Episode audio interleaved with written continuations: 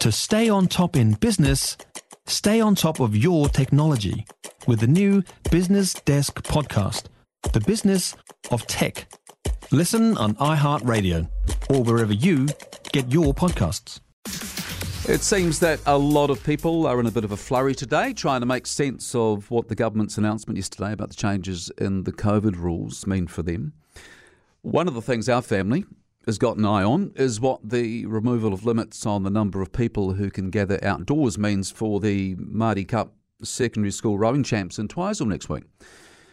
Our twin teenagers, don't know if I've mentioned this, they row for Cashmere High, and so they'll be there all next week.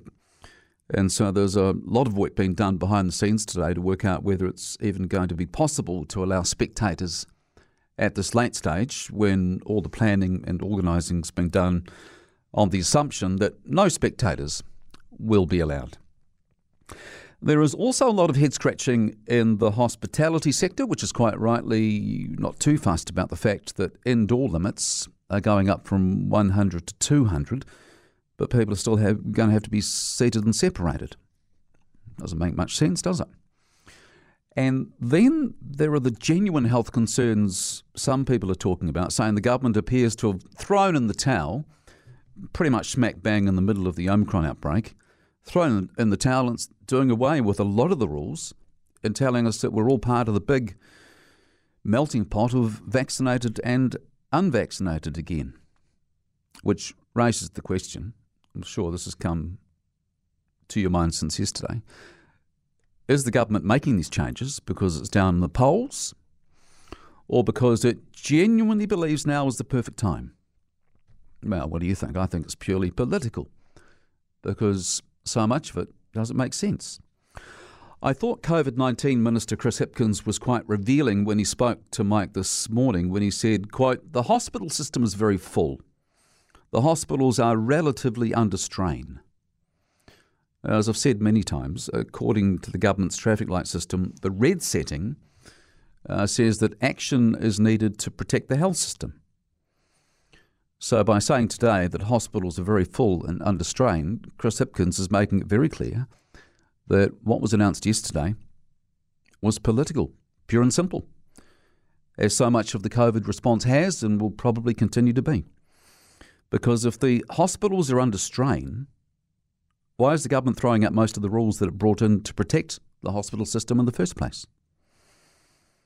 The answer to that, and I'll be interested to see if you agree with me or not, is that the government, like all governments and all politicians, wants to be popular. And that's why the government is doing what it's doing. It's playing politics. Nevertheless, that doesn't excuse the awful way some people have reacted to the Prime Minister's announcement yesterday, which I think says a lot about where the country is at at the moment.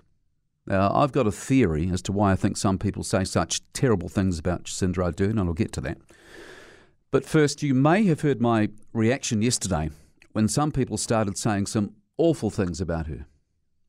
Some of the text messages were deplorable and I could try to repeat or reenact my immediate response to what some people were saying, but instead of doing that, I just want to play for you what I said yesterday. The vitriol that comes through from some people. What did you expect after two years? Did you really think the Prime Minister was going to come on and say, OK, we had a meeting two days earlier. This is what we've decided. Thanks for turning up. See you later. Of course not. It's just how it works.